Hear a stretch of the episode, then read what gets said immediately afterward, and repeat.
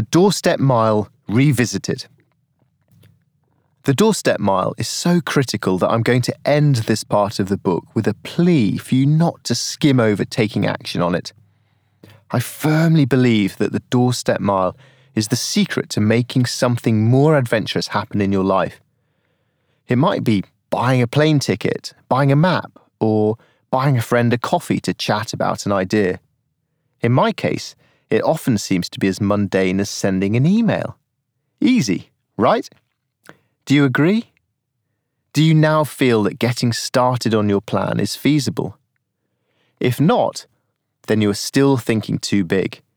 Your first step is too large or complicated or emotional, and so it is intimidating. Try deconstructing it into an even smaller series of tasks. For example, get on your bike this minute and cycle around the planet. Ah, too scary. Okay, you can leave later, but spend £1,000 this minute on a new bike and camping gear. Ah, too scary. Okay, text your mate. I've had a daft idea. I reckon you might enjoy it. Beer on Friday. Send. Done. You're on your way. The problem is not that living adventurously is too ambitious or too complicated. It is not that you are too busy or broke.